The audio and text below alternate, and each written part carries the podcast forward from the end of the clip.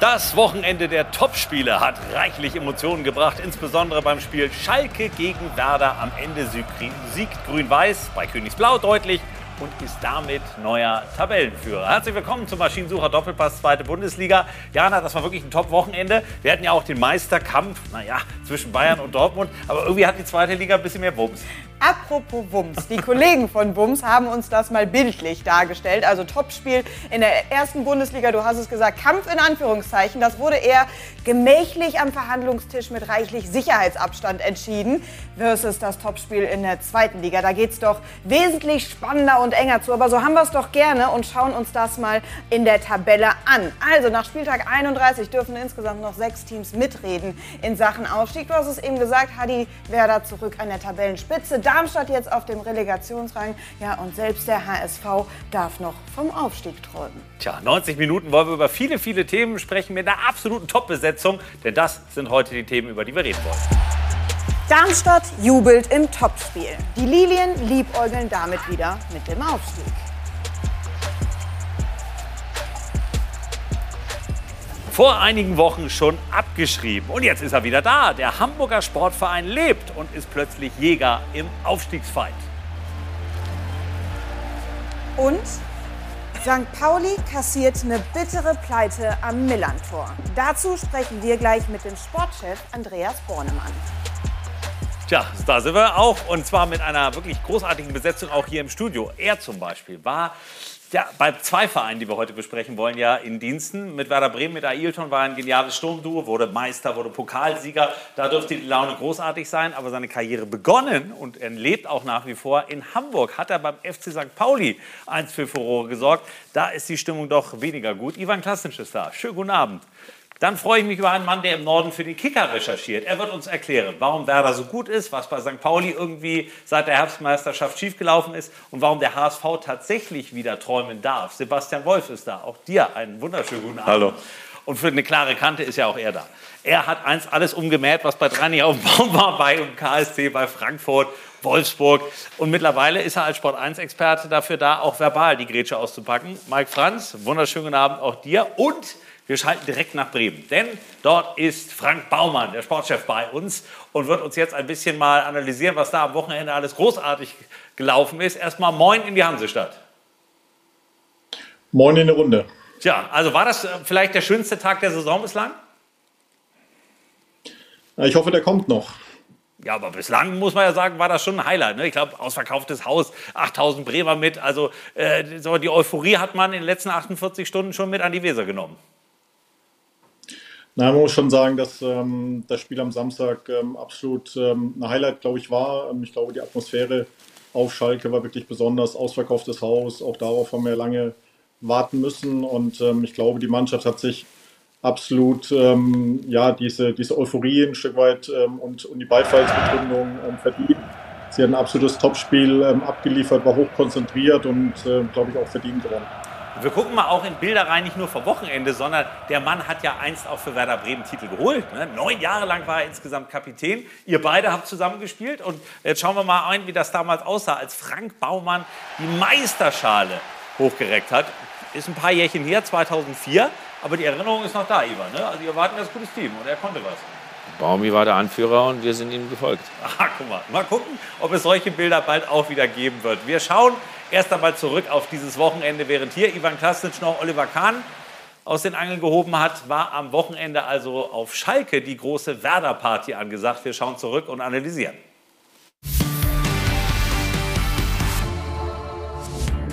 Man kann es ganz gut hören. Am Sonntag zieht ein kleiner Sturm über das Schalke-Gelände und liefert die perfekte Metapher nach fünf Siegen mit dem neuen Trainer Mike Büskens reißt die Serie der Königsblauen ausgerechnet im Aufstiegsgipfel gegen Bremen, weil Werder gnadenlos effektiv ist. Wir haben das umgesetzt, was wir die letzten Wochen so ein bisschen vermissen lassen haben. Ähm, diese eiskalte Chancenverwertung auch schon in der ersten Halbzeit. Die Bremer fegen am Samstag wie ein Sturm durch die Feldhins Arena. Beim 4:1 Erfolg überrumpeln sie schläfrige Schalker gleich zweimal mit einer kurzen Eckenvariante. Der gefeierte Held aber nicht etwa ein Torschütze, sondern Torwarttrainer Christian Vander, denn der bereitet die Ecken ungewöhnlicherweise für die Mannschaft vor. Wir wussten halt, dass wir viel kleiner sind als die Jungs von Schalke, deswegen äh, haben wir uns da was Neues ausgedacht und ähm, ja, dass es zweimal geglückt ist, ist ja natürlich umso schöner. Ne? Schön, weil Werder damit dem Aufstieg ein Stück näher kommt. Mit drei Punkten Vorsprung auf den Relegationsplatz und dem vermeintlich leichtesten Restprogramm kann Bremen sich eigentlich nur noch selbst schlagen. Ganz anders die Lage bei den Schalkern. Königsblau muss noch mit St. Pauli und Nürnberg zwei Top-Teams aus dem Weg räumen. Und am Freitag wartet Sandhausen nach fünf Spielen ohne Niederlage. Kommen da etwa Sorgen auf? Sorge ist nicht da. Man hat das in der eigenen Hand alles und ich glaube schon, dass man das packen wird. Ich bin relativ gefasst nach der Niederlage, weil wir ja genug Vorsprung hatten. Und ich glaube, wir steigen trotzdem immer noch auf. Aber natürlich 4-1 ist, ist heftig. Ich muss sagen, kann auch einen Knacks geben für die nächsten Spiele. Die Niederlage der Schalke allerdings nur in der Endabrechnung heftig. S04 hat sogar mehr Torschüsse und mehr Expected Goals als Werder. Ein Debakel erlebt man gegen gute Bremer also nicht, auch weil die Mannschaft nie aufgibt. Na, guck mal, wir haben so ein geiles, geiles, geiles, also geile Charaktere in der Mannschaft und die Mentalität von, von den Spielern ist richtig, richtig gut. So ein Spiel kann passieren. Das kann passieren im Fußball. Was nicht so häufig passiert nach einer 1 zu 4 Pleite, ist die Reaktion der Fans. Minutenlang feiern die S04-Anhänger das Team und sorgen so doch noch für ein Fußballfest der Schalker. Du bekommst einer auf die Fresse und da stehst du da und die Fans machen, was die machen. Das ist einfach geil. Ja, sensationell. Also ich muss ganz ehrlich sagen, Gänsehaut auch da pur. Und das ist das feine Gespür der Schalker. Der ganze Verein steht zusammen und das ist das Wichtigste. Doch ein Sieg feiert man eben nur in Grün-Weiß. Nach dem Erfolg gegen Darmstadt im März gewinnt Werder das zweite Mal innerhalb eines Monats gegen den Tabellenführer. War das die Reifeprüfung für den Wiederaufstieg, Herr Baumann? Tja, was würden Sie antworten auf die Frage, Frank Baumann? Ja, es war definitiv ein wichtiger Schritt. Ähm, die Schalker waren sehr, sehr gut drauf, haben fünfmal in Folge gewonnen gehabt, ähm, wurden von den Fans absolut gut unterstützt ähm, und wir haben die richtigen Antworten gefunden. Aber ganz entscheidend ist, dass wir auch in den äh, kommenden drei Spielen die richtigen Antworten finden. Gut, aber Mike, hast du Zweifel momentan, so wie Werder da aufgetreten ist? Ich meine, das Restprogramm ist ja auch auf dem Papier zumindest überschaubar. Äh, klar, davor gab es auch mal drei Unentschieden, aber was, was hat Werder alles richtig gemacht am Wochenende? Ja, sie haben alles richtig gemacht. Frank hat das ja gerade gesagt. Der Schalke hat einen absoluten Lauf gehabt, fünf Siege in Folge und dann in einer ausverkauften Arena so abzuliefern, ist einfach ein Big Point und das nimmst du einfach auch als, als Spieler mit. Ich meine, Werder hat, wir haben vor ein paar Wochen hier gesprochen, dann haben sie einen Megalauf gehabt, wo sie, glaube ich, ja, glaube ich, zehn oder elf Spiele in Folge äh, gewonnen hatten. Und das war mal in Anführungsstriche ein kleiner Knacks. Das kann man ja gar nicht Knacks nennen, weil einfach auch die Gegner natürlich auch dementsprechend auch stark sind. Aber jetzt haben sie ein richtiges Ausrufezeichen gesetzt. Jetzt hat drei Spiele noch. Da freut man sich als Spieler. Man hat einfach Lust jetzt, das übers Ziel zu bringen. Sie haben die beste Ausgangsposition. Und ich glaube, das ist Werder Bremen nicht mehr zu nehmen. Haben wir vor ein paar Wochen schon gesagt. Und dabei bleibe ich auch zu 100 Prozent. Na gut, äh, wahrscheinlich wird Frank Baumann sagen, natürlich ist uns das noch zu nehmen. Oder gehen Sie damit? Ja, das Gute ist auf alle Fälle, dass wir es selbst in der Hand haben. Ähm, wir haben jetzt die Tabellenspitze ähm, erstmal übernommen wieder, ähm, aber man sieht in der Tabelle, wie knapp das alles zusammen ist. Und ähm, ich würde auch unser Restprogramm nicht als das leichteste beziffern, sondern ähm, in der zweiten Liga gibt es, gibt es keine leichten Spiele und ähm, dementsprechend müssen wir natürlich auch wieder ja, uns sehr, sehr akribisch auf das Spiel vorzubereiten, mit dem kompletten Fokus, mit der Leidenschaft und der Konsequenz letztendlich auch ins Spiel gehen wie wir das auf Schalke getan haben. Ähm, und ich glaube, der Sieg auf Schalke ist auch gar nicht hoch genug zu bewerten, vor allem wenn man bedenkt, äh, wie die Personalsituation bei uns immer auch insbesondere Defensive aussah, dass mit Ömer Toprak, Milos Velkovic und dann auch noch Christian Groß wirklich drei ganz, ganz wichtige zentrale Spiele ausgefallen sind. Und dann kann man, ähm, daran kann man, glaube ich, auch sehen, ähm, wie ausgeglichen auch der Kader ist und welche Einstellung, Mentalität die Mannschaft die ganze Saison trotz aller Schwierigkeiten, ähm, die wir auch ähm, zu Beginn der Saison hatten, auf den Platz gebracht haben. Und ähm, insofern freut mich das, dass auch die Spieler, die vielleicht äh, in den letzten Wochen nicht ganz im Fokus waren, eben gezeigt haben, dass sie die Qualitäten haben, um dort äh, auch so ein Spiel auf Schalke zu gewinnen. Ja, aber bei den Komplimenten, die Sie gerade der Mannschaft machen, ist es ja dann doch eine reife Prüfung gewesen, die mit einer Eins bestanden wurde. Ja, ich glaube, dass wir auch selbstbewusst ähm, sein können und ähm, die Mannschaft äh, dokumentiert das ähm, auf dem Platz. Ähm, aber wir wissen auch, und das haben wir in den letzten Wochen eben auch gesehen, dass ähm, man auch ein gewisses Spielglück vielleicht auch mal braucht, ähm, dass man eben auch von Beginn an auf dem Platz ist. Das haben wir gegen Schalke deutlich besser gemacht, als das vielleicht in den letzten drei Spielen zuvor der Fall war. Hm. Ivan, nun habt ihr lange zusammengespielt, du kennst ihn äh, sehr genau und du weißt auch, wie es in Bremen tatsächlich ja aussieht. Ich meine, hat man so eine Toplage. Wir haben ja gerade die letzten drei Gegner gesehen: Kiel, Aue, Regensburg. Das heißt, die Favoritenrolle, was ja jetzt auch drei Spieltage vor Schluss nichts Schlimmes ist, die darf Werder gerne mit breiter Brust tragen. Weil mit jedem, den wir heute gesprochen haben in Bremen, alle sagen, ey, hier flippt eine ganze Stadt aus. Na, selbstverständlich. Also ich, meine Meinung ist, äh, Bremen ist mit einem, mit einem Fuß schon in der ersten Liga. Man, wenn man sieht, äh, man spielt gegen Kiel, die spielen um die goldene Ananas, die werden vielleicht nicht so auftreten wie normal. Aue ist fast abgestiegen mhm. und äh, in den nächsten zwei Spielen vier Punkte reicht das dann auch. Ja, das ist mal eine Aussage. Jana, wir, wir gucken auch immer, was die Fans sagen. Ich habe es gerade schon gesagt, in Bremen herrscht Euphorie. Ob Frank Baumann die nun schüren will oder bremsen will, sie ist einfach da. Nicht nur in Bremen, sondern tatsächlich auch auf Schalke nach dem Spiel. Wir schauen noch mal rein in die Bilder nach Abpfiff. Die Mannschaft konnte das natürlich nur feiern mit den 8000 mitgereisten Fans auf Schalke. Das hat äh, der Verein nach dem Spiel selbst gepostet auf Twitter und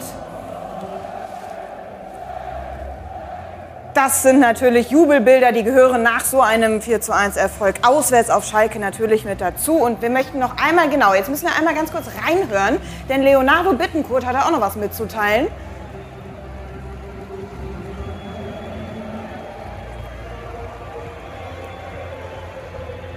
Achtung.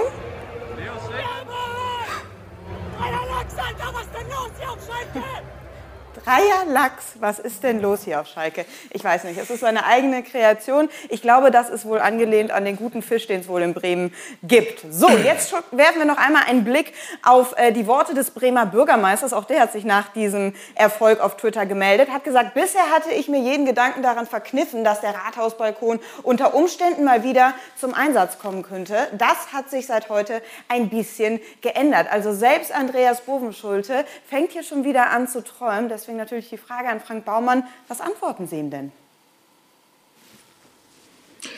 Ja, seine Meinung hat sich ja nur ein bisschen geändert. Ähm, insofern ähm, nehmen wir es, wie, wie, wie wir Bremer nun mal so sind. Äh, wir sind da entspannt, wir ähm, drehen im Misserfolg nicht durch, aber genauso gut, äh, wenn es ja, jetzt gut läuft, verlieren wir auch nicht die Nerven und, und drehen durch, sondern äh, wir gehen Aufgabe für Aufgabe an und ähm, wenn dann am Ende der Saison was Schönes aber rauskommt, ähm, dann kennt man die Bremer auch, dass sie äh, mit Sicherheit auch ähm, mhm. den richtigen Rahmen geben und ähm, auch richtig feiern können. Sebastian, du verfolgst das Geschehen in Bremen auch. Natürlich äh, ist das alles denkbar, dass in zwei, drei Wochen diese ganze Stadt dann ähnliche Partybilder wie bei eurer Meisterfeier dann erlebt. Ähm, woran kann Bremen jetzt noch scheitern? Ja, erstmal äh, finde ich es beeindruckend, diese Bremer Gelassenheit von Frank Baumann. Das äh, ja, sind noch drei Spiele, Restprogramm spielt keine Rolle. Ähm, generell muss man sagen, ist das ja genau die Gelassenheit, die Werder auch durch eine sehr, sehr schwierige Saison geführt hat. Wir erinnern an den, äh, an den Fehlstart, an die, an die vielen Personalprobleme, dann an den spektakulären oder die äh, äh spektakulären Begleitumstände des Trainerwechsels. Mit Markus und, Anfang damals? Genau, und ich finde, da hat halt, ähm, ist es halt Frank Baumann gelungen, ähm, eine Ruhe auszustrahlen. Das wird ja im Negativfall dann gerne mal als äh, Passivität ausgelegt. Im, Im, Nachhinein alles richtig gemacht und das ist genau die Gelassenheit, die jetzt dazu geführt hat, dass wer da eine Ausgangsposition hat, ich bin bei Ivan, also da kann eigentlich nicht mehr viel anbrennen. Aber Frank Baumann, wenn man diese Saison wirklich Revue passieren lässt bis hierhin, manchmal müssen Sie sich da auch kneifen. Ich meine, Sie haben so viel auf die Ohren gekriegt, auch nach all den ja, kleinen und großen Negativschlagzeilen, nicht nur sportlich, sondern rund um Markus Anfang. Dann haben Sie Ihren Vertrag jetzt vor einigen Wochen ja verlängert. Es ist doch tatsächlich wahrscheinlich auch Ihre wildeste Saison, die Sie jemals hatten bei Werder. Ja, ich glaube, die letzten zwei Jahre waren ja ähm, schon relativ wild. Ähm, die Relegation, dann leider der, der bittere Abstieg, die Pandemie, die uns natürlich auch insgesamt ähm, nicht geholfen hat, ähm, die finanzielle Situation, die natürlich dazu kam, ähm, die Begeisterung, die in Bremen natürlich auch da ist. Wir, wir haben das Stadion eigentlich immer ausverkauft. Auch das hat uns ja in den letzten zwei Jahren ein Stück weit gefehlt, diese Unterstützung, gerade in schwierigen Zeiten, die die Werder-Fans letztendlich der Mannschaft dann auch zuteil werden lassen. Ähm, das ist schon etwas, was was wir dort ähm, vermisst haben, äh, was uns definitiv nicht geholfen hat.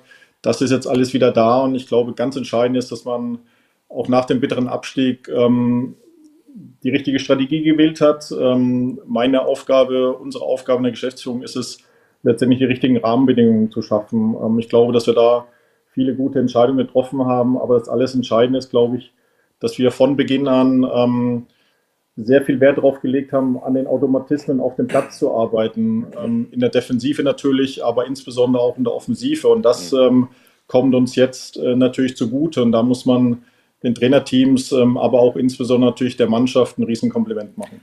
Kann man denn sagen, aus der jetzigen Perspektive, wenn es nicht klappen sollte, wäre es für Werder eine Riesenenttäuschung? Wir wollen auch ähm, da jetzt nicht äh, irgendwelche Szenarien durchspielen, was, was am Ende der Saison rauskommen wird. Ähm, naja gut, es gab ja am Anfang der Saison, dass, dass wir jetzt am Anfang der Saison, wenn ich Sie unterbrechen darf, gab es ja dieses eben äh, der Wiederaufbau statt Wiederaufstieg. Jetzt sagen Sie doch, Wiederaufstieg muss jetzt natürlich äh, gelingen, weil ich meine, alles andere wäre jetzt drei Spieltage vor Schluss, brauchen wir ja auch keine Zurückhaltung mehr haben. Jetzt muss ja das Ding auch durchgezogen werden. Ja, es war genau richtig. Ähm, erstmal sich mit dem Fundament zu beschäftigen. Das ist ja genau das, was ich gerade angesprochen habe, dass man äh, sich auf die Arbeit konzentriert hat, dass man ähm, Wert ähm, auf die, auf die Automatismen gelegt hat, dass man sehr viel investiert hat, um das richtige Mannschaftsgefüge letztendlich auch, auch zu finden. Davon profitieren wir jetzt. Und dann wollen wir natürlich auch erfolgreich sein. Wir sind natürlich sehr, sehr ehrgeizig und würden uns äh, definitiv nicht gegen den Aufstieg wehren. Mhm. Äh, ich habe den Begriff, Jana, du hast ihn ja eben genannt. Wie, wie ist der nochmal von, von Bittenkurt? Dreier Lachs. Dreier Lachs. Äh, ist der bei Ihnen auch schon im Sprachgebrauch drin? Na, ich glaube, da kann Ivan äh, mehr zu sagen. ja, Baumi ist eher der ruhigere. Ja, aber Dreier Lachs. Ist er auch, äh, gibt er jetzt auch nicht äh, zu, dass er sicher aufgestiegen ist. Man muss sagen, vor der Sendung hat Ivan Klasic äh, schon gesagt, äh, er, er, hat früher ihn immer getunnelt, glaube ich, ne, im Training. Das Beim Kreisspielen, ja. ja, ja. Gerade hat er Parktunnel bekommen. Und, und Frank Baumann hat gesagt, er ist sein schärfster Kritiker, aber momentan ist auch ein Kompliment wahrscheinlich für ihn. Nein, also, wie gesagt, äh, er hat den super Trainer ausgewählt und wirklich Hut ab. Ähm, dass jetzt die Mannschaft wirklich äh, so agiert, äh, wie sie eigentlich agieren sollen. Mhm. Und äh, stehen auch zu Recht da oben. Ja, nun hat der Mann ja so lange Fußball gespielt, neun Jahre Werder-Kapitän. Aber Mike Franz hat ihn nie umgeflext, oder doch? Ich bin nie dazu gekommen, weil Werder uns immer am Schnürchen vorgespielt hat. Also wir haben, glaube ich, 6-1 mal verloren bei Werder. Die haben uns immer, ich kann mich nicht erinnern, dass wir gegen Werder mal gewonnen haben. Also das war wirklich, also als Frank da noch gespielt hat, weil das war mit Ivan, das war einfach eine krasse Mannschaft. Mit Diego, mit allen drum und dran, Ailton vorne, Klose. Also da sind wir immer schon mit schlottrigen Knien ins Weserstadion gefahren. Mhm. Wir, wir, gucken noch einmal auf die Meisterbilder von damals. Und Sie können uns noch, Frank Baumann, zum Abschluss sagen, wen glauben Sie, fürchten Sie denn am meisten jetzt noch im Aufstiegskampf? Also wer ist für Sie bei all der Konkurrenz, die ja noch mit dabei ist, Oh, jetzt höre ich gerade, Frank Baumann hat uns kurzzeitig verlassen. Die Leitung ist kurz zusammengebrochen. Mal gucken, ob wir die wieder hinzaubern. Derweil genießen wir die Bilder. Also ich meine, das, das waren ja Zehntausende damals in Bremen. Und Ivan Klasnic hat damals die Meisterschaft hier in München sichergestellt. Ich glaube, 3-1 war das damals, ne? Gegen 3-1, ja. ja. Also das war schon große Euphorie. Generell kann man die ja auch haben. Und äh, vielleicht an dich dann, Mike, die Frage schon mal gestellt. Wer ist für dich der Hauptkonkurrent für Werder in den nächsten drei Wochen? Ich glaube, für Werder gibt es den nicht mehr. Ich glaube, Werder ist durch. Also ich habe mich ja schon Gut, vor ein paar Wochen zwei auf. Ja, Schalke. Also Schalke und äh, jetzt haben wir ja gleich noch den Borne in der Leitung. Äh, das, ja. wird, also das wird echt nochmal richtig spannend, ob es dann Darmstadt oder St. Pauli wird. Ich glaube, wenn Schalke am Wochenende auf in Sandhausen gewinnt, was brutal ja. schwer wird, dann werden sie es auch packen. Und dann geht's, äh, glaube ich, dann wird es ein heißer Kampf um diesen Relegationsplatz. Aber jetzt ist Frank Baumann wieder da, das ist gut. Wahrscheinlich hat die Euphorie in Bremen sofort die Leitung gekappt. Aber wir waren gerade bei dem Thema, wen sehen Sie denn noch auf Augenhöhe? Also wer ist da für Sie der Hauptkonkurrent bei der Vergabe der Top 2 oder auch Top 3 Plätze in der Liga? Ja, wir schauen nicht so sehr auf die anderen, wir gucken auf uns, ähm, versuchen Aufgabe für Aufgabe anzugehen. Aber es wurde am Anfang der Sendung ja auch schon zu Recht angesprochen. Es gibt sechs Mannschaften, die aus meiner Sicht realistische Chance haben, aufzusteigen. Und ähm, das Schöne in der zweiten Liga ist auch, dass es bis zum letzten Spieltag spannend bleiben wird. Und ähm, da bin ich überzeugt, dass man ähm, ja ähm, es nicht ähm, gut äh, damit äh, bedient ist oder äh, beraten ist, wenn man äh, zu früh ähm, sich vielleicht zurücklehnt und glaubt, dass man schon etwas geschafft hat. Ich glaube, wir haben so viel Arbeit in die Saison investiert und deswegen ist es wichtig, dass wir genau so auch an die nächsten Aufgaben herangehen. Bescheiden und aktuell extrem erfolgreich. Das ist Werder Bremen. Frank Baumann, vielen Dank A, für die Zeit. Liebe Grüße nach Bremen. Toi, toi, toi für den Saisonendsport. Und dann wollen wir mal gucken, was Werder in den nächsten drei Wochen noch zeigt. Liebe Grüße. Herzlichen Dank und eine schöne Sendung noch. Ciao. Dankeschön. Denn in unserer Sendung reden wir gleich über den FC St. Pauli. Wir werden mit Andreas Bornemann sprechen. Hm, Der hat wahrscheinlich nicht ganz so gute Laune, denn St. Pauli hat momentan nicht gerade einen Höhenflug. Und wir gucken auf Darmstadt 98. Die haben bei St. Pauli gewonnen, haben dort einen wichtigen Schritt gemacht wieder Richtung Aufstiegsplätze. Und dementsprechend das auch ein Riesenthema. Genauso wie eben die Krise am Hamburger Millantor. Dazu reden wir noch über den HSV und schon angedeutet auch über den FC Schalke. Zurück beim Maschinensucher Doppelpass, zweite Bundesliga mit Sebastian Wolf, mit Ivan Klasnitsch, Werder, aber auch St. Pauli-Legende und Mike Franz, der auch mittlerweile festgestellt hat, wie wir alle, was ist denn da im hohen Norden los? Und wenn wir mal gucken, wen wir jetzt noch in der Schalte haben, und zwar auch im hohen Norden in Hamburg, dann begrüße ich Andreas Bornemann, den Sportchef des FC St. Pauli. Auch hier heißt es Moin nach Hamburg. Moin nach München aus Ja. Hamburg. Also so mal im Vergleich zu Frank Baumann ist da schon ein bisschen mehr als eine Weißwand im Hintergrund zu sehen. Und tatsächlich, da ist noch ein bisschen Euphorie auch zu erkennen. Die ist aber so ein bisschen abhandengekommen in den letzten Monaten. Was ist los? Ja, die Euphorie, das ist natürlich, natürlich ein bisschen den Ergebnissen geschuldet der, der letzten äh, Wochen, nicht nur jetzt den letzten Spieltag gegen, gegen Darmstadt. Ich glaube, so die Rückrunde betrachtet äh, sind wir ein bisschen außer Tritt gekommen, wenn man die herausragende äh, Hinserie sich anschaut mit 36 Punkten, dann laufen wir natürlich jetzt ähm, als Zwölfter der Rückrundentabelle natürlich ein Stück weit äh, dem Thema hinterher und das äh, macht sich dann natürlich auch in der Gesamtabrechnung äh, bemerkbar. Denn momentan sind sie nicht mehr auf einem Aufstiegsrang, sondern auf Platz 4. Wir haben das Spiel ja am Wochenende übertragen gegen Darmstadt. Volles Haus. Das war ein großer Abend insgesamt in Sachen Euphorie. Aber am Ende siegte halt Darmstadt. Wir gucken mal zurück auf die letzten Monate, damit Sie alle im Bilde sind, was beim FC St. Pauli passiert ist. Der FC St. Pauli, Verlierer des Topspiels, Verlierer des Spieltags. Dazu ist gerade keine gute Phase für uns und trotzdem sind wir noch im Rennen. Dabei sah es nach der Hinrunde so gut aus. Herbstmeister, Dortmund aus dem Pokal gekegelt, die Segel gehisst für die Reise Richtung Liga 1. Jetzt das Gegenprogramm. Der Kiezclub mit mehr Niederlagen als Siegen in der Rückrunde, ohne Dreier seit vier Spielen. Nicht die Zahlen eines Aufsteigers. Und trotzdem übt man sich in Optimismus. Das geht momentan von Wochenende zu Wochenende hin und her äh, und das wird auch bis zum Ende so bleiben. Auch die Konkurrenz patzt regelmäßig. Das Aufstiegsrennen stellenweise ein Schneckenrennen. Und trotzdem ist diese Konkurrenz nun an den Kiezkickern vorbeigezogen. Es steht nur noch Rang 4 zu Buche. Wie kann St. Pauli den Negativtrend stoppen?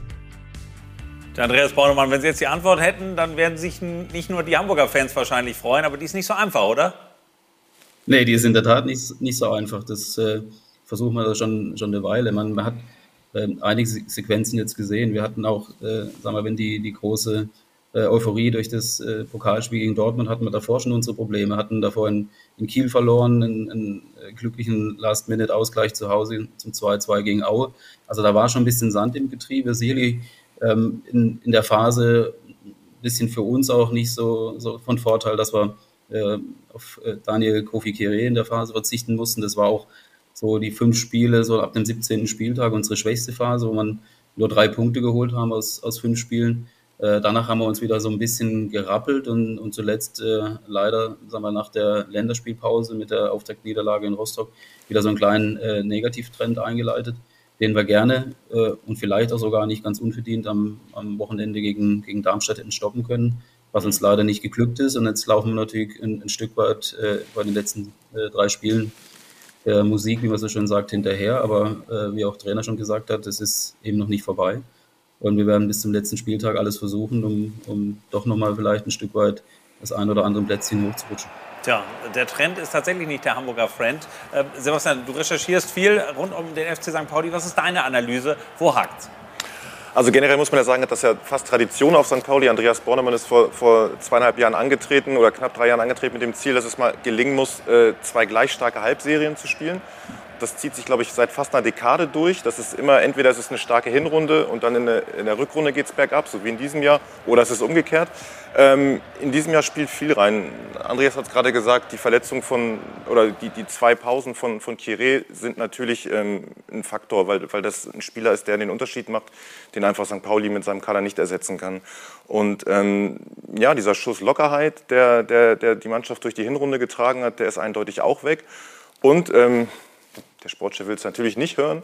Und das, äh, das Vertragsthema, aber natürlich sind es Themen, die in der Kabine angekommen sind. Die Frage ist aber immer, muss das so, sich so auswirken? Weil bei St. Pauli sind es neun Verträge, die, Spielerverträge, die auslaufen. Das ist jetzt ja keine exorbitant hohe Zahl. Ich glaube, Rostock hatte 19 oder, oder 18 auslaufende Verträge. Also da sieht man ja, das muss ja nicht unbedingt zum Absturz führen oder, oder leistungshemmend sein. Aber tatsächlich, ich weiß, das ist nicht Ihr Lieblingsthema, aber momentan gab es ja auch die Gerüchte, dass der Mannschaftsrat bei Ihnen war. Man will noch als Mannschaft ein bisschen mehr Geld vielleicht für diesen Pokalsieg haben. Man will die Aufstiegsprämie verhandeln. A, stimmt das? Und wie doll hat Sie das auch ein bisschen verwundert?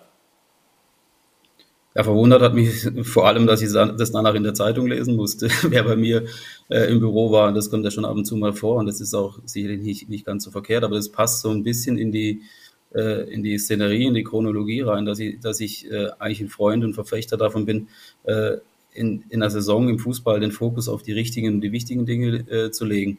Und äh, wie, wie schlau es ist, eventuell gerade nach einem Last-Minute-Nackenschlag äh, in Sandhausen zum 1-1, wo man zwei wichtige Punkte hat liegen lassen, am darauffolgenden Tag wegen der Aufstiegsprämie mal nachzufragen. wie sagt man so schön, Timing kann man nicht lernen, aber ich sage mal, ähm, da muss man schon dann nachher jetzt äh, wirklich die Dinge äh, auch ein Stück weit etwas nüchterner und, und sachlicher betrachten. Natürlich äh, werden in solchen Phasen die Geschichten immer von hinten erzählt. Äh, ich bin eher ein Freund davon, sich von vorne zu erzählen, wo wir, wo wir herkommen. Äh, zwei gute Halbserien hintereinander haben wir hingekriegt. Sie waren nur nicht, leider nur nicht in einer Saison. Wir haben nämlich eine sehr gute Rückserie letztes Jahr gespielt und eine außergewöhnliche Hinserie in diesem Jahr. Und wir hätten eigentlich eine ordentliche bis gute vielleicht jetzt gebraucht, um äh, eine tatsächlich herausragende Saison hinzubekommen. Und wir wollen auf jeden Fall noch eine sehr gute draus machen. Äh, auch wenn es natürlich ein Stück weit jetzt für den Moment äh, frustrierend ist und sich nicht gut anfühlt, wird es keine schlechte Saison für den FC St. Pauli mehr werden können. Sie haben in den letzten Jahren gefühlt immer um Platz 10, 11 rumgespielt, sogar das eine oder andere Mal gegen Abstieg.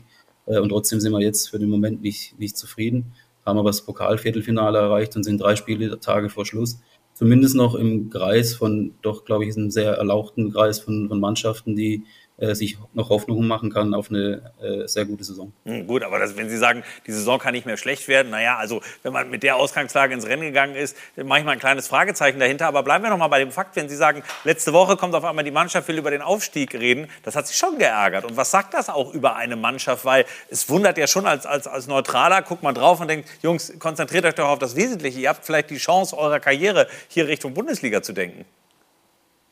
Ja, pauschal die Mannschaft. Ist die mal sind Einzelne und sicherlich auch vielleicht der eine oder andere, der aus welchen Interessenlagen auch immer heraus das Gefühl hatte, das nach außen mitteilen zu müssen. Das ist nicht die Mannschaft. Wir haben eine sehr, sehr, sehr gute Mannschaft. Wir haben sehr interessante Spieler, sehr fokussierte, sehr klare Spieler, die das unbedingt reißen wollen. Sonst spielst du nicht äh, nach einem 0-2 Rückstand gegen Darmstadt 60 Minuten so eine, so eine Halbzeit oder so, ein, so, eine, so eine Phase, wie wir sie hinbekommen äh, haben. Aber trotzdem äh, wie gesagt, das war auch, äh, auch Tenor auch äh, des, des Gesprächs zu sagen, bitte lass uns um die, die wesentlichen Dinge sprechen und nicht äh, um Nebensächlichkeiten. Natürlich ist für den Einzelnen, den es betrifft, ein Vertrag äh, ein wichtiges Thema. Aber wie Sebastian Wolf eben schon auch gesagt hat, wir haben äh, wir bewegen uns innerhalb der zweiten Liga im ganz normalen Mittelfeld, was äh, unsichere Vertragssituationen aufgrund von Laien oder auslaufenden Verträgen angeht. Und bei uns wird es komischerweise äh, seit längerer Zeit oder seit einigen Wochen ist es das vorherrschende Thema, äh, ist vielleicht äh, von uns selbst, aber vielleicht auch von, von außen, sagen wir, zu sehr in den Fokus gerückt worden. Und, und das Schlechte, glaube ich, um das nochmal klarzustellen, natürlich ist es eine Riesenenttäuschung, wenn wir am Ende, wo wir die ganze Saison äh, auf den vorderen Plätzen stehen und wirklich eine, eine tolle Ausgangslage hatten äh, und es dann am Ende nicht reicht, eine große Enttäuschung. Aber ich sage, im Gesamtkontext das einzuordnen, ist ja auch wichtig. Und dass wir gesagt haben, wo äh, sollen die nächsten Schritte hingehen, wo will man, wo man hin mit dem Verein, äh, vielleicht auch eine Etablierung in den nächsten Jahren unter den Top äh, 25 Mannschaften äh, in Deutschland. Und das ist nach den, den zurückliegenden Jahren, wo man eher immer auch mit einem Auge nach unten geblickt hat, gegen Abstieg gespielt hat, in so einer starken und wie wir schon gesagt haben, sehr interessanten, ausgeglichenen Liga äh, keine Selbstverständlichkeit, danach unter den ersten vier, fünf Mannschaften einzulaufen. Das ist richtig, da bin ich ja völlig bei Ihnen. Denn die Saison muss nur noch veredelt werden quasi. Und bislang ist sie ja eigentlich auch gut gelaufen. Äh, Mike, du hast es eben auch so ein bisschen äh, mit, mit Stirnrunzeln entgegengenommen. Äh, ihr habt lange genug beide in so großen Mannschaften gespielt.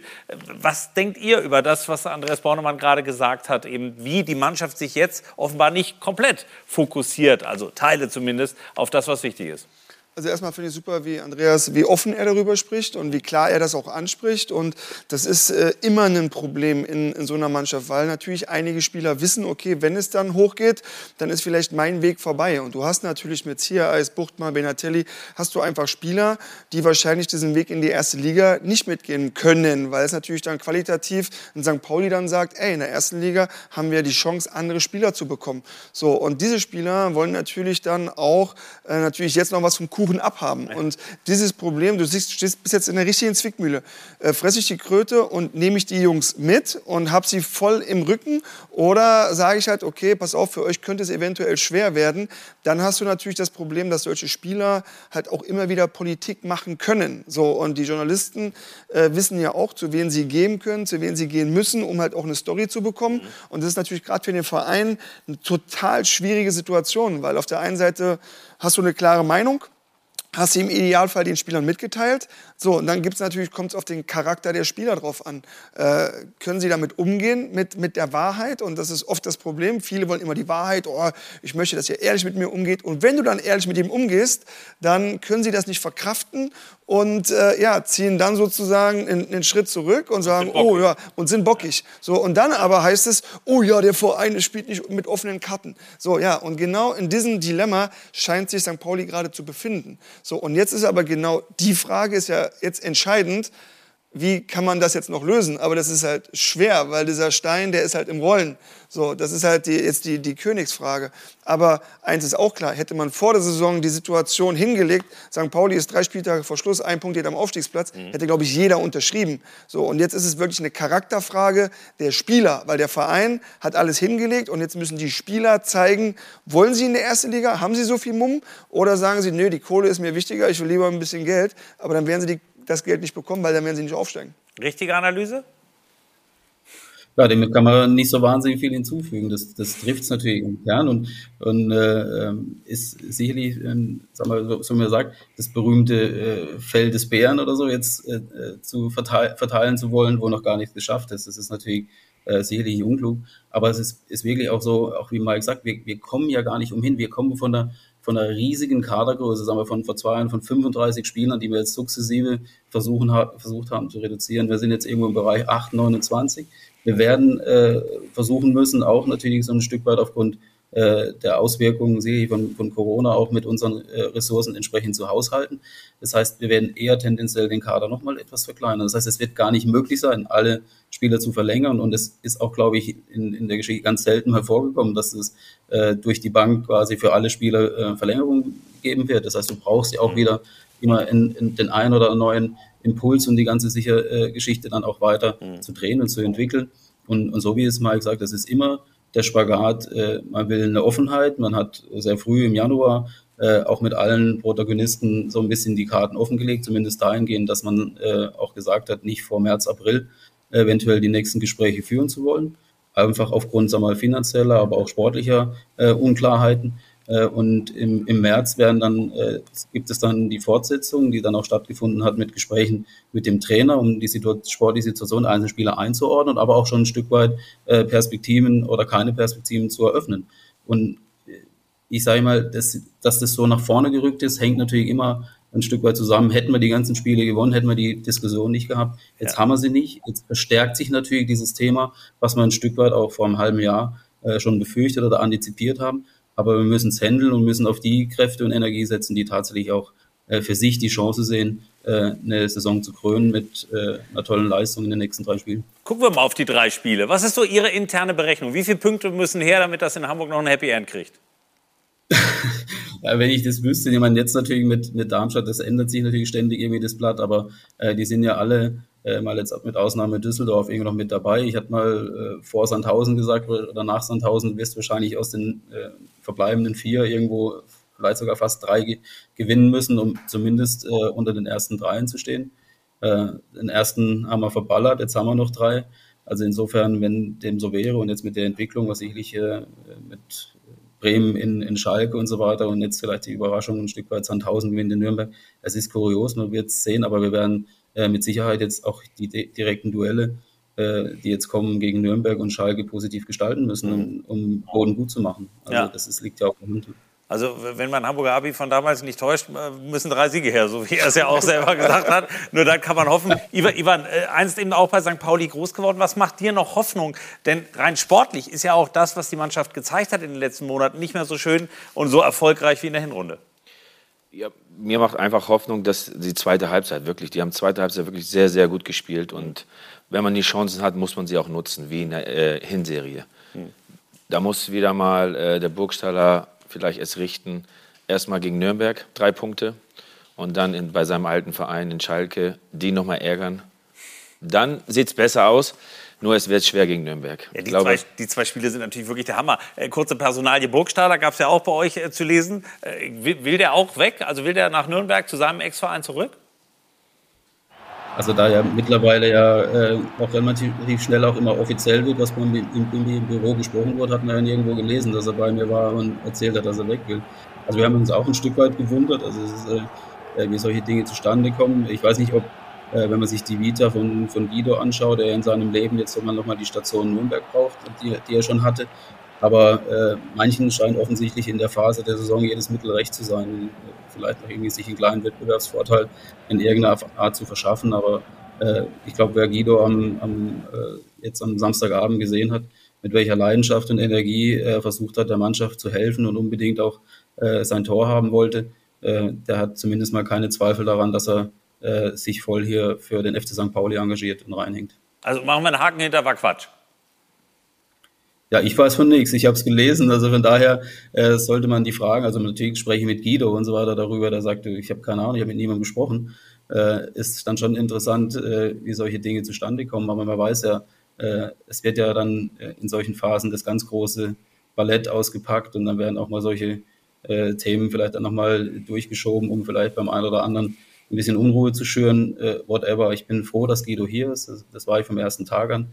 Äh, Es war schade, dass er sich früh, als er gekommen ist, verletzt hatte. Er hat uns extrem gut getan in, nach der schweren Phase in der letzten Saison und er hat eine ganz herausragende erste Halbserie gespielt und, und wir alle würden uns äh, für ihn wünschen, dass er vielleicht jetzt hinten raus nochmal an diese tolle Phase anknüpfen kann. Äh, da wäre ihm geholfen und uns und äh, dann werden wir sehen, weil er gehört nicht zu den Kandidaten, die jetzt sich über seine Zukunft und seinen Vertrag Gedanken machen müssen. Ja, für viele unangenehme Themen. Und ich meine, in Hamburg ist ja auch das Thema, momentan sind sie Vierter, die machen so ein bisschen den HSV, ne? der die Jahre zuvor immer erst super war und hinten raus dann geschwächelt hat, Sebastian. Ja, man dachte, der HSV hat das, äh, das Abo darauf, äh, Vorsprünge zu verspielen. Ähm, wobei ich finde gerade den, den Aspekt Guido Burgstaller ganz spannend, weil wir ja auf der Ursachenforschung oder bei der Ursachenforschung war, das ist natürlich auch ein Aspekt. Der hat in der Hinrunde 14 Tore erzielt. In der Rückrunde sind es jetzt 14, ich glaube davon zwei Elfmeter. Natürlich fehlt das. Ich finde auch, dass es bei ihm, ähm, Andreas hat es richtig gesagt, überhaupt nicht am, am Einsatz mangelt, an dem Vor Vorangehen, an der, an der Wichtigkeit durch das Anlaufen.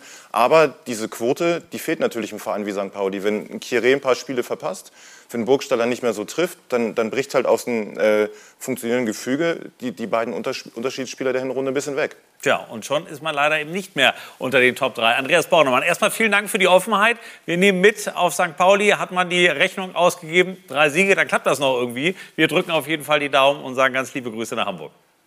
Ja, herzlichen Dank und Grüße nach München zurück. Ne? Dankeschön. Also, viel Erfolg auch Ja. da. Und wir haben es eben schon angedeutet, Jana, es gibt ja noch so einen Stadtrivalen, den wir hier auch gleich thematisieren. Und Platz 4, das ist so ein Unwort in Hamburg quasi. In Hamburg, das Ja. ist genau das Stichwort, denn einige Parallelen sind durchaus erkennbar bei St. Pauli und dem HSV. Also die ganze Saison seid ihr da oben dabei und zum Finale droht der Absturz auf Platz 4. Wie kommt's, fragt der HSV-Fan. Ja, und der St. Pauli-Fan sagt nur, erklärt du es mir. Ihr seid doch die Experten.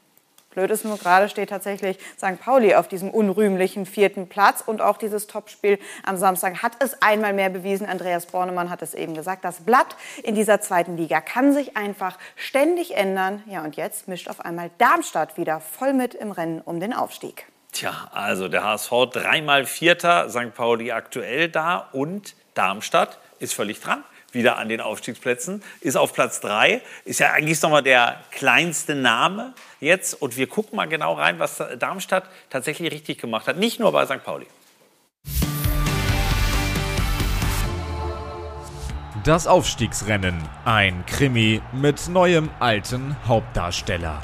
Wir hängen da mit drin und äh, lassen uns nicht abschütteln. Darmstadt 98, erst mit deutlicher Pleite gegen Schalke, dann mit Ausrufezeichen gegen Konkurrent St. Pauli und der Rückkehr auf Relegationsrang 3. Die Wochen der Wahrheit mit Spielen gegen die direkte Konkurrenz überstanden. Jetzt heißt es halt von Woche zu Woche zu schauen. Es sind noch drei Spieltage und äh, letztendlich, wenn man jetzt darüber redet, dass man oben ist, bringt es am Ende nichts, wenn man nicht aufsteigt. Und während sich die Mitbewerber in den verbleibenden Spielen gegenseitig Punkte klauen, sind die Lilien auf sich alleine gestellt. Über Aue, Düsseldorf und Paderborn könnte es für Darmstadt ins Oberhaus gehen. Es gibt echt kein einfaches Restprogramm und ähm, aber wir sind froh, dass wir jetzt heute den Dreier geholt haben. Ein wichtiger Dreier gegen den FC St. Pauli, der sich mit Lokrivale HSV nun wieder in der Verfolgerrolle wiederfindet. Das Aufstiegsrennen. Spannend, dramatisch, ein Wechselbad der Gefühle. Mit einem neuen, alten Hauptdarsteller. Es ist die Liga der Emotionen, manchmal im Negativen, aber manchmal auch im Positiven, so wie bei Darmstadt 98. Irgendwie werden die immer noch unterschätzt, aber ich finde, die Leistung war ja auch gegen Schalke schon nicht schlecht. Also für mich ist das ein absoluter Aufstiegskandidat. Ja, total, weil sie einfach eine gute Mischung haben. Sie haben eine gute Abwehr, sie haben einen erfahrenen Spieler mit Holland, sie haben im Zentrum haben sie Kempe, der, der einfach ein Standardkönig ist dieser Liga. Sie haben vorne zwei gute Stürmer, die langsam wieder in Fahrt kommen mit Pfeiffer und Tietz. Mhm. Sie haben über die Außen Speed. Sie haben einfach eine, einen sehr gut zusammengestellten Kader und die Hauptverantwortlichen mit Lieberknecht und Wählmann wirken sehr gelassen, sehr souverän und dann diese Euphorie mit diesem neuen Stadion, was da gerade auch gebaut wird und was dann auch bald fertig ist. Also da ja, absoluter Favorit mit auf den Aufstieg, muss man einfach so sagen. Und schöner Fußball, ne? Wir sehen hier mal einen der Treffer äh, am Wochenende. Und dementsprechend ist da, also wenn wir eben mal die Tabelle durchgehen. Werder, Tabellenführer. Okay, wir haben Frank Baumann gehört, Bremse, Bremse muss man natürlich auch. Schalke dahinter, erst die Euphorie. Jetzt muss man eben auch noch mal in drei Spielen zeigen, dass man zu Recht auf Platz zwei steht. So, St. Pauli, kleine Formkrise, dahinter Nürnberg und der HSV eigentlich noch nicht in Schlagdistanz. Es ist ja die Mannschaft, die gar nichts verlieren kann. Also äh, das, das, das wollte ich gerade sagen, wo Mike gesagt hat. Das ist die einzige Mannschaft, die nichts verlieren kann. Deswegen sind sie so gelassen. Ich war zufällig im Hotel ähm, jetzt äh, vom St. Pauli-Spiel und habe ein bisschen mit äh, Dimo Wache gesprochen, dem Torwarttrainer. Und der sagt auch, ja, keiner erwartet, dass wir hier gewinnen, aber wir haben gute Chancen.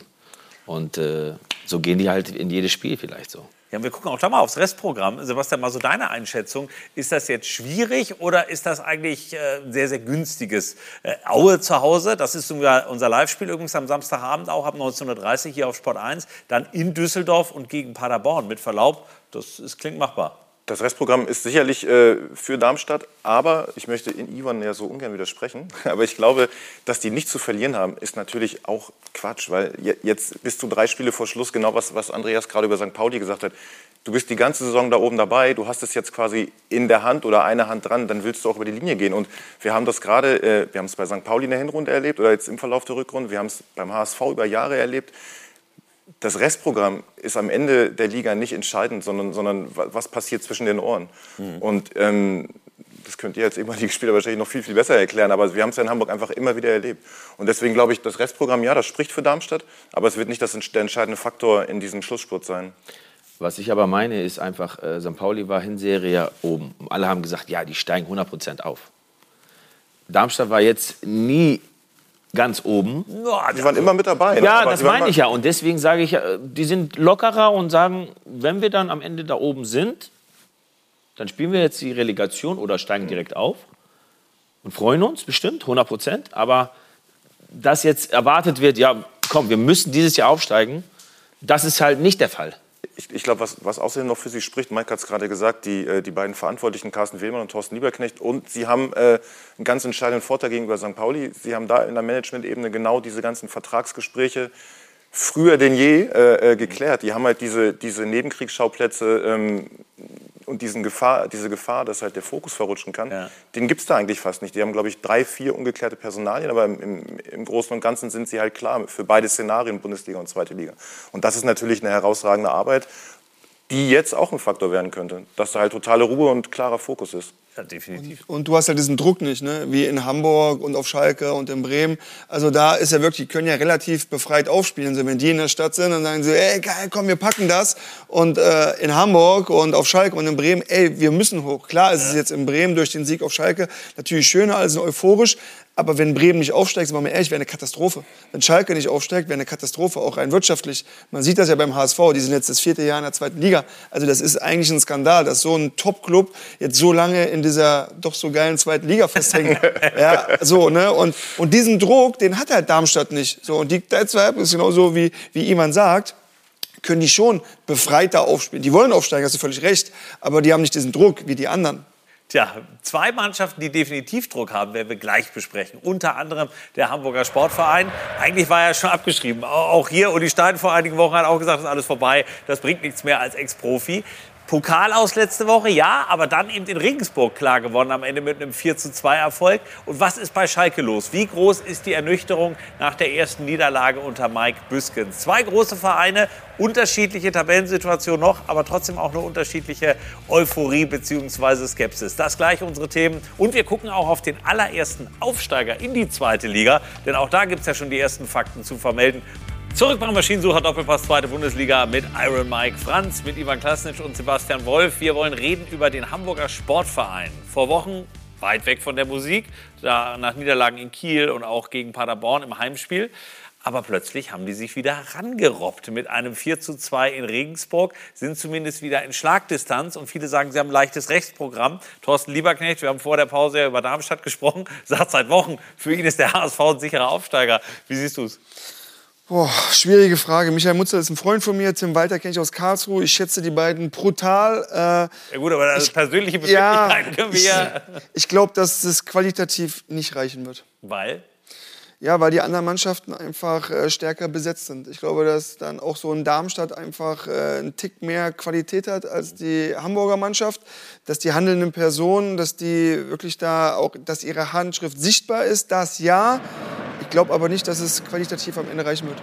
Tja, Sebastian, es ist tatsächlich so, der HSV hat eine wilde Achterbahnfahrt. In den letzten Jahren ja auch immer gescheitert mit Platz 4, damals aber immer als die Gejagten. Jetzt sind sie auf einmal Jäger. Steht Ihnen die Rolle vielleicht besser? Also eindeutig muss man sagen, dass der, dass der HSV in den drei Vorjahren qualitativ hochwertig besetztere Kader hatte als, als jetzt.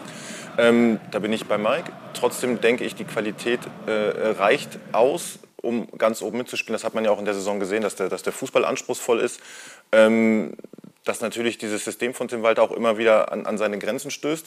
Gerade gegen Top-Teams. Ich denke an das Heimspiel gegen Schalke, ähm, das Heimspiel gegen Werder, jetzt auch das Pokalaus gegen Freiburg. Wenn sie, wenn sie halt früh gepresst werden, dann ist das fehleranfällig. Trotzdem, und das muss man Tim Walter absolut zugutehalten, er hat ja nun auch ab dem, ab dem Sommer da eine Willensschulung angefangen. Und, und ich finde, das wird jetzt gerade sichtbar. Der HSV hat fünf ähm, Last-Minute-Tore in der Saison erzielt, hat damit acht Punkte geholt, jetzt auch in Regensburg.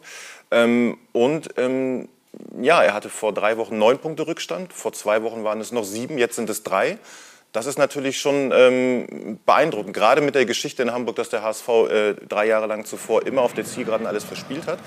Dass jetzt zumindest mal in die andere Richtung geht, ist, ist, äh, ja, ist erstaunlich, ist beeindruckend und ist eindeutig ein Pluspunkt. Ja, wir sehen ja hier, es war ja äh, 88. Minute 2-2 und dann eben noch das 3-2 durch Wagnermann und später dann noch durch den Elfmeter das 4-2. Und wenn wir gleich mal auf das Restprogramm schauen, Ivan, dann muss man ja auch sagen, der HSV spielt ja seit Wochen nicht mehr direkte Duelle, sondern spielt gegen vermeintlich etwas schlechtere Mannschaften. Aber man hat oft genug gesehen, dass sie sich da auch gerade schwer getan hat. Äh, wie erlebst du das, was wir hier sehen und die Zukunftsperspektive für den Endspurt des HSV? Ja, ich glaube, der HSV macht zurzeit äh, sehr viel richtig. Mhm. Gegen Ingolstadt ist natürlich, Ingolstadt ist abgestiegen. Mhm. Da musst du. Also da musst, natürlich, ich glaube, der HSV, ohne neun Punkte brauchen sie überhaupt keine Ansprüche Da stellen. musst du ähm, gewinnen äh, gegen Hannover. Die spielen jetzt noch äh, um Abstieg.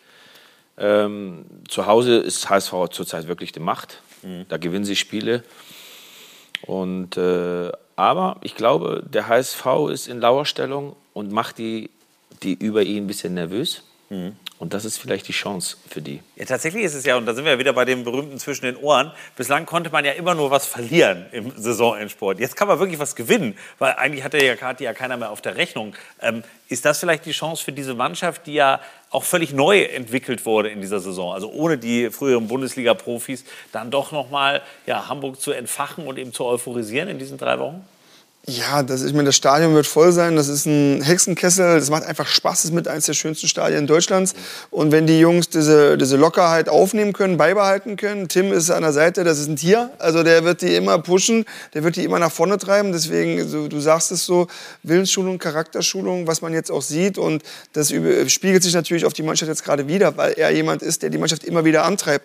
Manchmal denkt man an der Linie, oh mein Gott, äh, da kommt man, fetzt man sich mit ihm, aber danach kannst du dich in die Arme nehmen kannst sagen, hey komm, es ist nur Fußball, mhm. äh, lass uns äh, in der Kabine ein Bier trinken. So tickt der. Ne? Tim Wald halt. Also ja, ja, ihr, ihr kennt euch, aber er hat ja zwei Sachen in den letzten Monaten mantraartig immer gesagt. Einmal, es muss eine Weiterentwicklung geben und eben dieser HSV gibt nie auf. Das ist auch unbestritten. Ähm, und trotzdem kämpft er auch so ein bisschen ja um die eigene Reputation, weil klar ist auch, jeder HSV-Trainer, der bislang nicht den Aufstieg geschafft hat, ist rausgeflogen. Sitzt er sattelfest in Hamburg weiter auf seinem Pferdchen?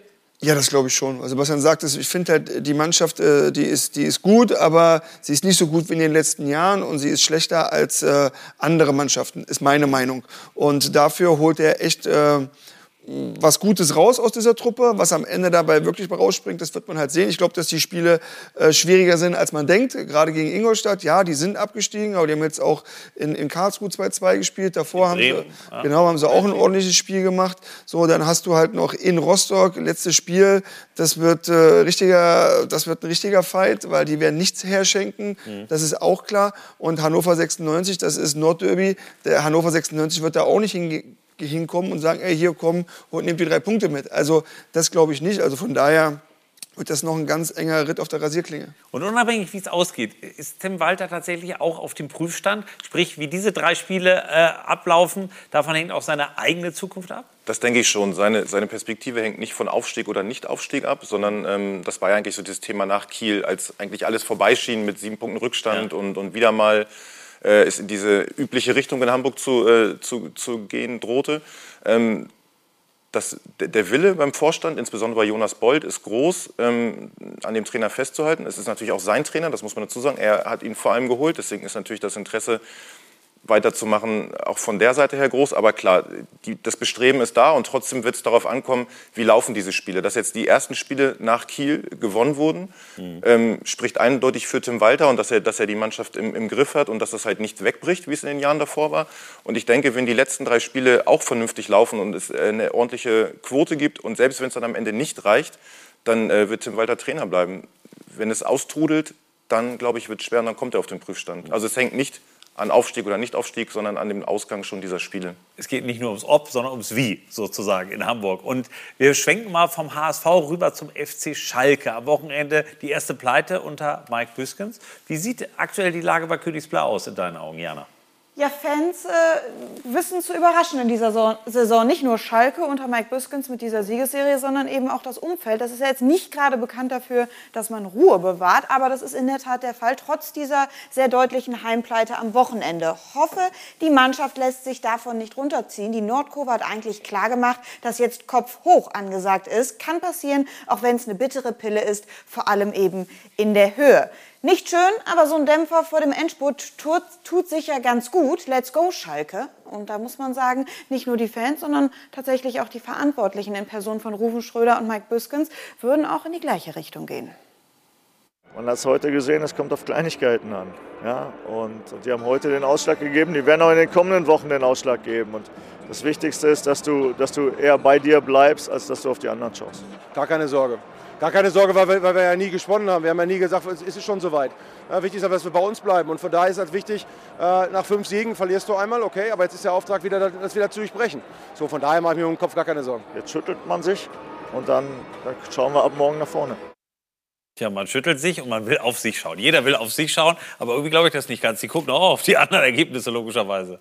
Ja, aber die haben ja Selbstbewusstsein. Die haben ja fünfmal in Folge gewonnen. Mike hat da ein absoluter, er ist Mr. Schalke und das hat er da impliziert. Und Rufen Schröder ist, äh, finde ich, schon die ganze souverän, äh, Saison sehr souverän äh, mit diesen ganzen Widrigkeiten. Das haben sie gut gemanagt. Und wenn sie gegen Sandhausen gewinnen, was nicht schwer, was nicht einfach wird, weil die haben die letzten, ja, was nicht schwer wird, äh, was nicht einfach wird, weil die haben den letzten zwölf Spielen nur einmal verloren. Ja. Also das ist äh, eine richtige harter Brocken. Aber sie werden da ein Heimspiel haben, da werden Tausende von Schalke-Fans sein.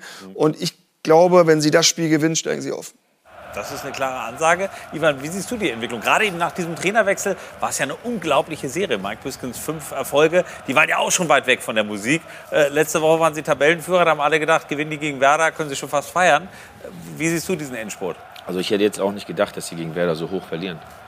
Weil die Mannschaft war sehr intakt. Äh, Trainer und äh, Co-Trainer Asamoah ähm, haben alles richtig gemacht. Äh, aber man sieht, äh, die jungen Spieler haben gegen äh, Werder ein bisschen äh, Fehler gezeigt. Aber im Endeffekt, wie Mike schon sagt, wenn sie in Sandhausen nicht verlieren sollten, dann sieht sehr rosig aus. Ich fand es ja auch beachtlich hier vom Kapitän und so. Alle haben ja gesagt, das kann passieren. Sowas kann passieren. Also, obwohl es ein Heimspiel war, obwohl es, glaube ich, der stärkste Zweitligabesuch seit Jahren überhaupt äh, deutschlandweit war, äh, geht man gelassen damit um. Und ist das vielleicht genau der goldene Weg? Das denke ich schon. Schalke ist ja in, der, in dieser Saison durchaus geschult mit, Rückständ, äh, mit Rückschlägen. Sie haben ja auch durchaus mal das ein oder andere Spiel mit vier Gegentoren verloren ähm, und haben jeweils äh, mit, mit Siegen geantwortet. Und ich denke auch, Schalke hat einfach die Qualität. Das war ja eigentlich eher im, im Verlauf dieser Saison bis zu dem Trainerwechsel das, das Gefühl immer, Mann, wann kommen die ins Rollen? Die haben so eine hohe indi- individuelle Qualität. Irgendwie hat man das Gefühl, da ist irgendwo eine Handbremse drin. Und ja, die hat Mike Biskins offenbar gelöst. Und ich denke auch, dass dieses, ähm, dieses 1 zu 4 ähm, sie nicht aus der Bahn werfen wird, werfen wird und dass wir die beiden Bundesliga-Absteiger wieder oben sehen werden. Okay, wir gucken auch da auf das Restprogramm, Mike Franz. Schauen wir mal gemeinsam drauf. Denn anders als jetzt beim HSV oder wie wir es auch vorher besprochen hatten, bei Darmstadt, das sind schon ganz schöne Brocken. Also klar, Sandhausen auswärts, wir haben es angesprochen, ist stark. Dann zu Hause gegen St. Pauli und gegen Nürnberg. Also zwei direkte Konkurrenten noch dabei. Ja, total. Aber man, wir haben es ja gerade mit Andreas Bornemann gehabt. Auf St. Pauli ist gerade auch nicht alles rosig. Die müssen dann auf Schalke äh, gewinnen, wenn sie dann äh, weiter eine Rolle spielen wollen. Und sowas kommt natürlich dann auch so einer Mannschaft entgegen. Ich glaube, äh, diese, dieser ganz harte Brocken ist erstmal jetzt Sandhausen, weil die hast du, die spielen jetzt äh, das zehnte Jahr in der zweiten Liga. Dieser Standort ist einfach, da denkst du immer, ach ja, Sandhausen. Äh, aber allergrößten Respekt, zehn Jahre Ja. zweite Liga. Und jetzt, äh, wie gesagt, die letzten zwölf Spiele, eine Niederlage. Das ist, das ist richtig, richtig gut, was da an Sandhausen äh, geleistet wird. Und erinnere dich bitte vor ein paar Wochen, als die äh, Drittletzter waren. Ja. Was habe ich da gesagt? Was hat er gesagt? Was habe ich gesagt? Ja, sag's. Ich habe gesagt, die halten die Liga. Und dann haben alle gesagt, oh, oh, oh. Aber das ist, die, die wissen damit umzugehen mit dieser Situation, haben es dieses Jahr wieder angenommen. Und Alois Schwarz ist, glaube ich, da halt auch für diese Situation der perfekte Trainer und holt das Optimum aus dieser Truppe raus. Ja, und das eine ist ja wirklich, sie, sie schaffen selber die Rettung, aber sie entscheiden mit den Aufstiegskampf. Sandhausen macht den, den Aufsteiger. Ja. Sandhausen hat gegen den HSV unentschieden gespielt, gegen St. Pauli unentschieden, in Bremen unentschieden. Und man hat immer noch das Gefühl, das ist noch, wenn man von der Weiterentwicklung der zweiten Liga spricht, dann denkt man, also ohne das ist despektierlich zu, äh, zu sagen, aber die ist da irgendwie stehen geblieben, weil die sind immer noch alle über 1,90, äh, machen ihre Tore über Standards, wie gestern vier, viermal in Nürnberg. Und trotzdem, äh, ja, ich, ich bin komplett bei Mike, das ist beachtenswert. Die schaffen es halt, ähm, es ist halt auch eine Qualität, es zu schaffen, dass du deinen Fußball dem vermeintlich stärkeren oder, oder der vermeintlich spielstärkeren Mannschaft aufdrückst. Und das gelingt denen. Aber ge gestern haben nicht die Größten die Tore geschossen. Das stimmt. Ja. Aber, es waren die Standards. Vier, Vier Standards. Ist ja Vier, Ja, ich weiß, aber trotzdem haben nicht die Größten die Tore geschossen Ja, gestern. stimmt. Aber eben Sandhausen hat in Nürnberg gewonnen. Bleiben wir noch mal kurz beim FC Schalke. Also, das Restprogramm haben wir gesehen. Es muss auch da noch reichlich gepunktet werden, denn eins ist klar, sicher fühlen kann sich keiner in dieser Liga. Letzte Woche war ja hier Lukas Kwasniok vom SC Paderborn. Und Jana, der hat uns ein kleines Geschenk für Sie dagelassen.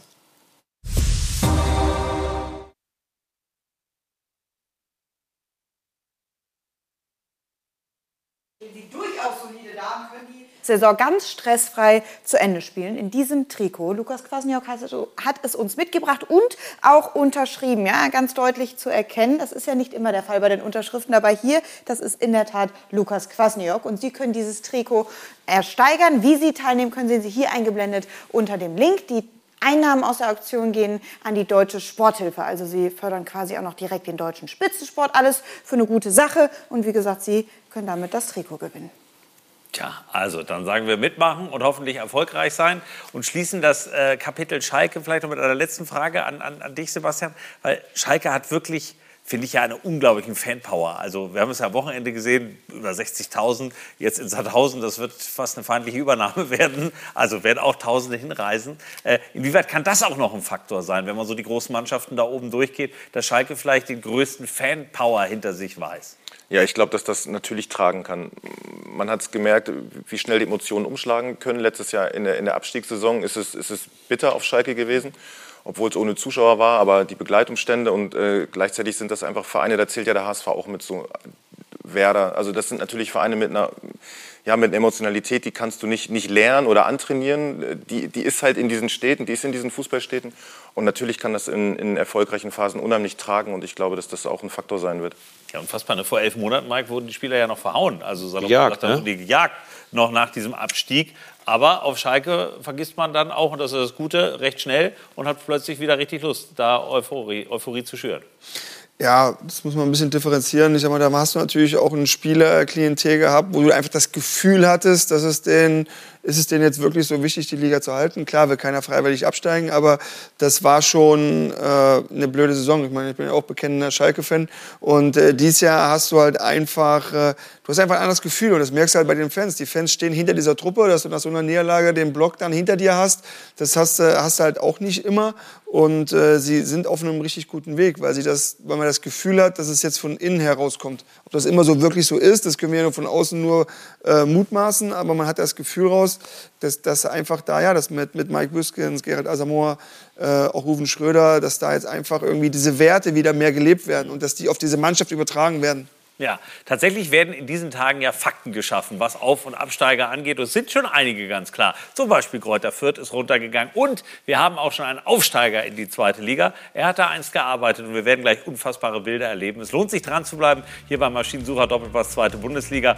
Endsport beim Maschinensucher Doppelpass zweite Bundesliga mit Mike Franz, mit Sebastian Wolf und Ivan Klasnic ist da. Und wir haben momentan ja einiges an Neuzugängen auch schon in der zweiten Liga zu vermelden. Unter anderem Kräuter Fürth abgestiegen aus der ersten Liga. Dann müssen wir uns von Ingolstadt verabschieden, zumindest nach den letzten drei Spielen. Die sind definitiv schon ein Absteiger. Und Jana, wir können schon ein neues prominentes Mitglied für die kommende Saison begrüßen.